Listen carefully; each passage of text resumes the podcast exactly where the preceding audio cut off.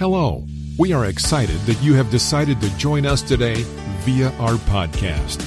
There are other ways you can join.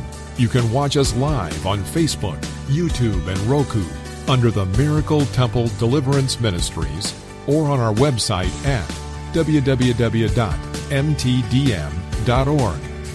You can also join us in the sanctuary at 401 North Wright Street, Burgaw, North Carolina, 28425, every Sunday morning at 11 a.m. Eastern Standard Time and Tuesdays at 7 p.m. Eastern Standard Time. If you would like to give a donation, you can go to our website and click the donation button at www.mtdm.org.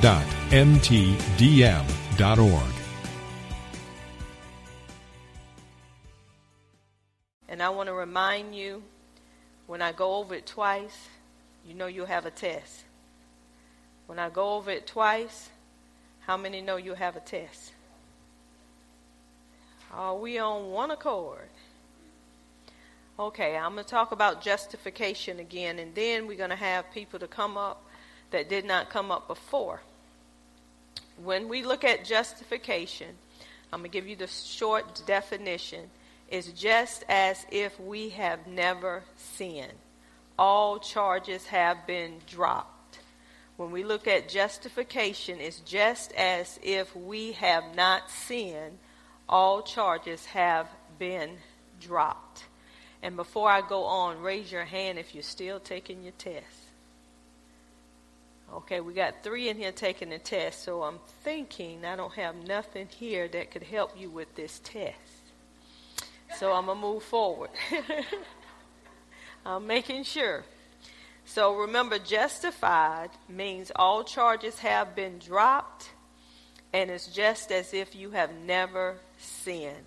How many give glory to God knowing that all charges have been dropped and it's just as if we have never sinned? If we can go back and look over our lives and look at some of the things that we did and we knew not to do, but we did it anyway because of the sin nature that was in us, that was controlling us, that was compelling us to sin when the law said not to, that sin nature rose up in us and said, Go ahead and do it, you'll be all right. so we did it when we wasn't born again, amen. But now that we are justified, just as we have not sinned, according to Romans 3 23 through 24, it says, For all have sinned and fall short of the glory of God being justified freely by his grace through the redemption that is in Christ Jesus. So it says, For all have sinned. So nobody was left out. Everybody have sinned. And the reason why everybody has sinned and falling short is because in Romans 5:12 it says, "Therefore as just through one man sin entered the world, and death through sin, and thus death spread to all men because all have sinned.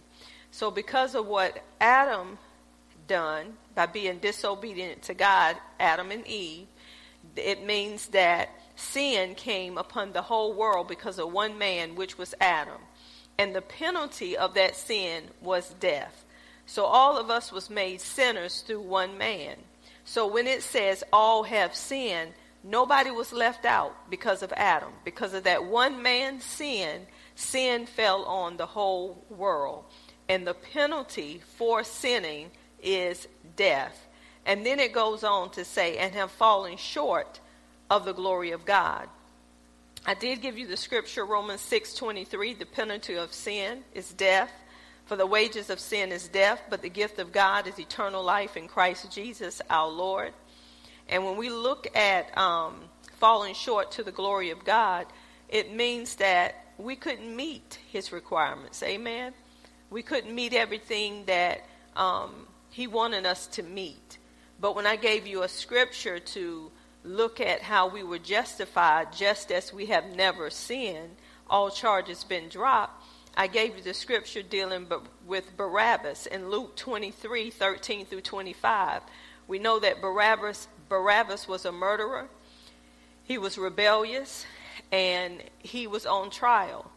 But the people brought forth Jesus, and they said, Let Barabbas go and crucify Jesus. Jesus was innocent. He done no wrong. But they put him in the place of a murderer, which is Barabbas. That's just as if you have never sinned. All charges have been dropped. And that's what God did for us through Jesus Christ. He justified us. All charges was dropped even though we sinned he took our sins and he put them on Jesus. It was a, a great exchange. He exchanged his righteousness for our sin. We took his righteousness, he took our sin. And that don't seem like it's right, does it? And that's why we should know that God loves us so much that no matter what we done, when we done it, or how we done it, we were forgiven because of Jesus, not because of any good thing that we have done. Now, when we look back at that verse again, I'm going to read it again. It says, For all have sinned and fallen short of the glory of God, being justified, acquitted, just as we have never sinned, freely. So it was free. And it said it was by his grace. So God did this freely. It was nothing that we had to do. Ephesians 2 8 says, For by grace are we saved so, what is this grace? It's unmerited, undeserved, unearned favor that God bestowed on us. It was something that we didn't have to do to earn it. This is why this verse says it was freely by His grace, by His unmerited, unearned, undeserved favor. So, God did this without us doing anything. Ephesians 2 8 says again, For by grace are we saved through faith, and it's not of yourselves, it is the gift of God so, in order to access this grace, it is through faith. So, that's a scripture to let you know about God's grace. Now, justified by grace. Romans 3:24, the next part said being justified freely by his grace through the redemption. Now, when we look at God's redemption, it's a releasing effect by payment of a ransom. The, the price for sin has been paid. Who paid that price? Jesus paid that price on our behalf. So it says again, for by, well, let me go back up, being justified freely by his grace through the redemption that is in Christ Jesus. Jesus paid the price for us. He paid the price for sin because the wages of sin is death, but the gift of God is eternal life through Jesus Christ. So it was paid. It's verified in Galatians 3:13. It said Christ took away he redeemed us from, bought our freedom from the curse the law put on us. So Jesus did this for us. So that means that we didn't have to do anything to earn anything from God. The only thing we had to do is have faith in what Jesus done for us. The curse was put on Jesus, and by the curse put being put on him, it freed us from the curse of the law. He changed places with us and put himself under the curse by becoming a curse for, for us. And it is written in the scriptures anyone whose body is displayed, who is hung on a tree, is cursed. So we see that Jesus took that curse. So if that curse was placed upon him, the curse is no longer on us. How do we bring the curse back on us? By trying to obey the law, by trying to do everything according to the law.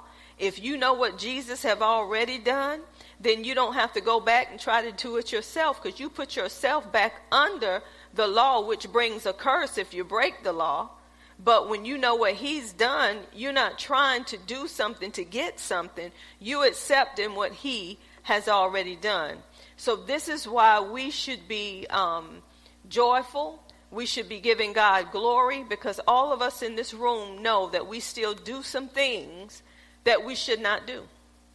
Some of us in this room still have unforgiveness in our heart, dealing with different people from what from what they done to us.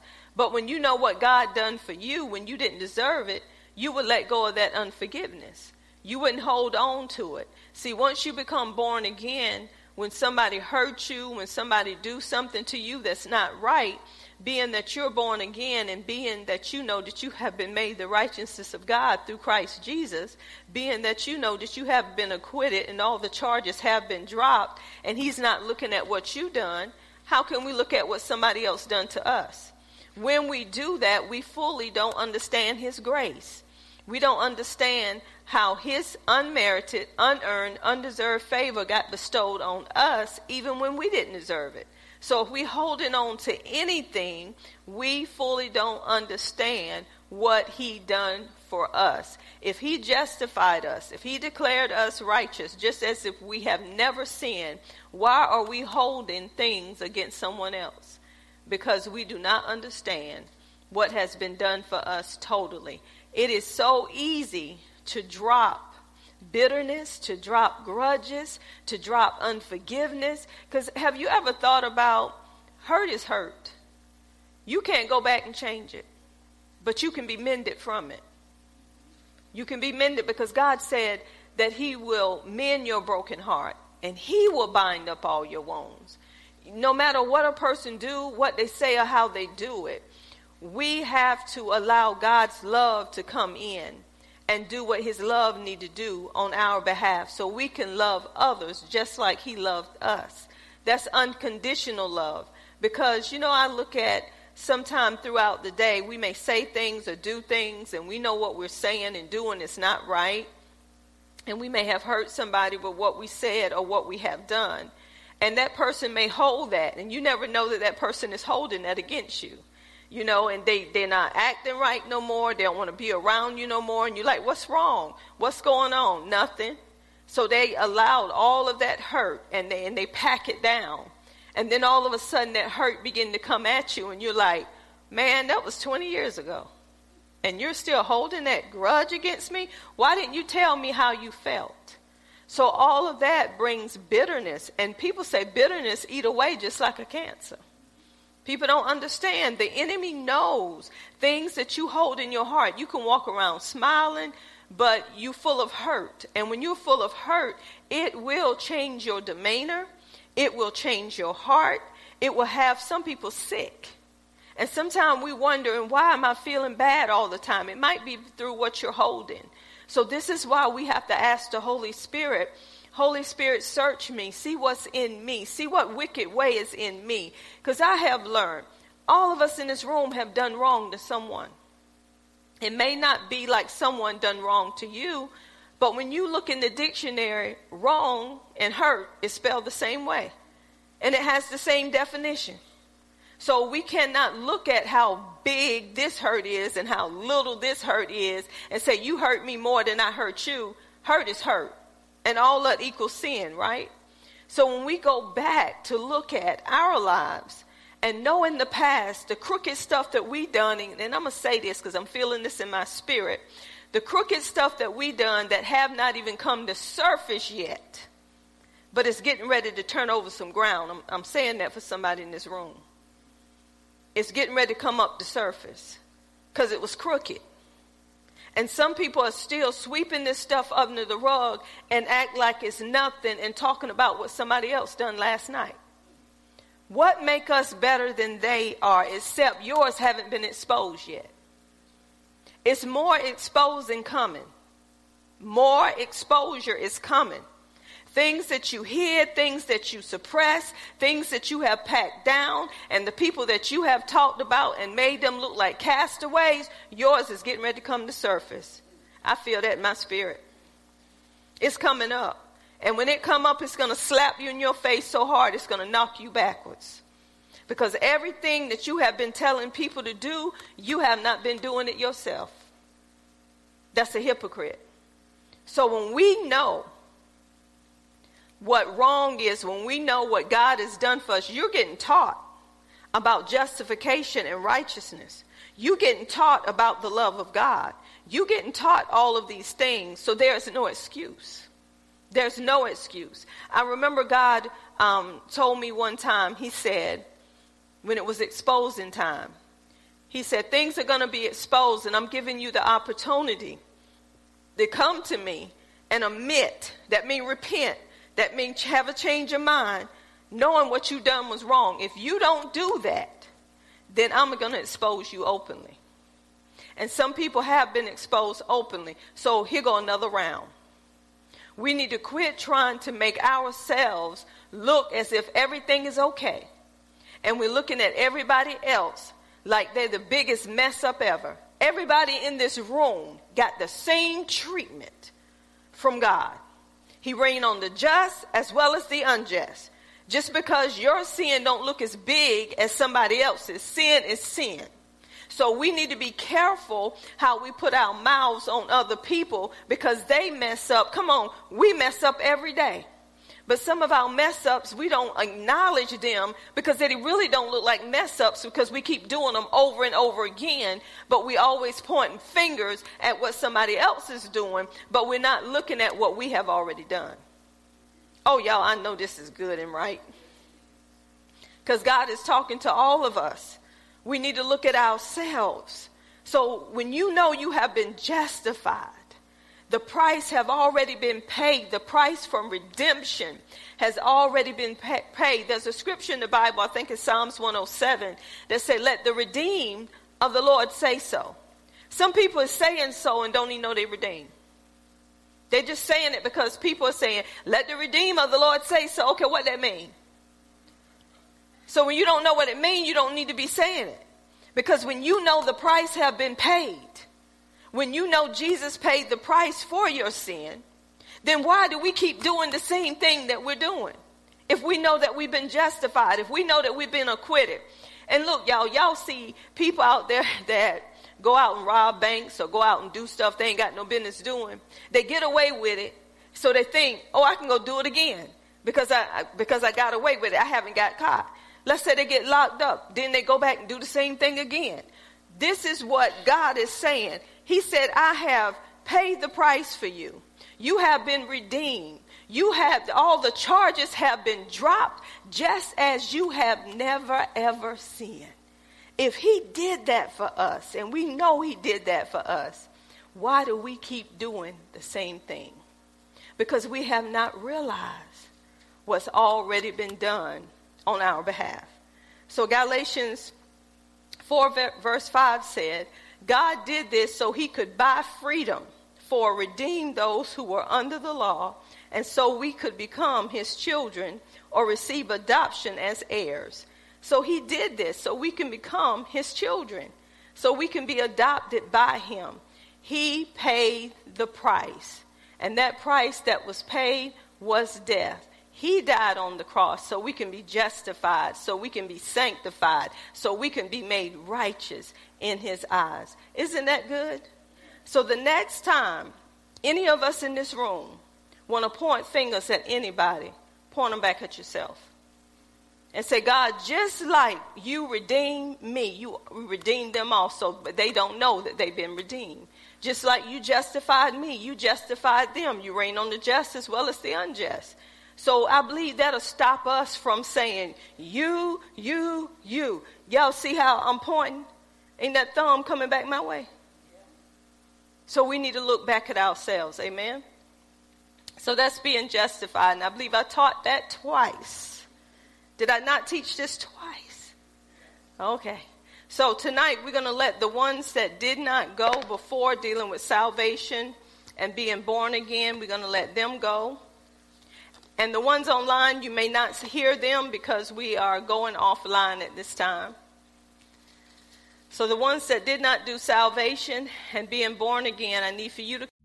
Thanks for watching Miracle Temple Deliverance Ministries, where miracles happen. You can join us each week on Sunday at 11 a.m. Eastern for church service and on Tuesday at 7 p.m. Eastern for Bible study. For upcoming events, teachings, and ways to contact us and more, you can visit us on the web at www.mtdm.org. You can also give a donation by clicking the donation tab. God bless you, and we will see you next week.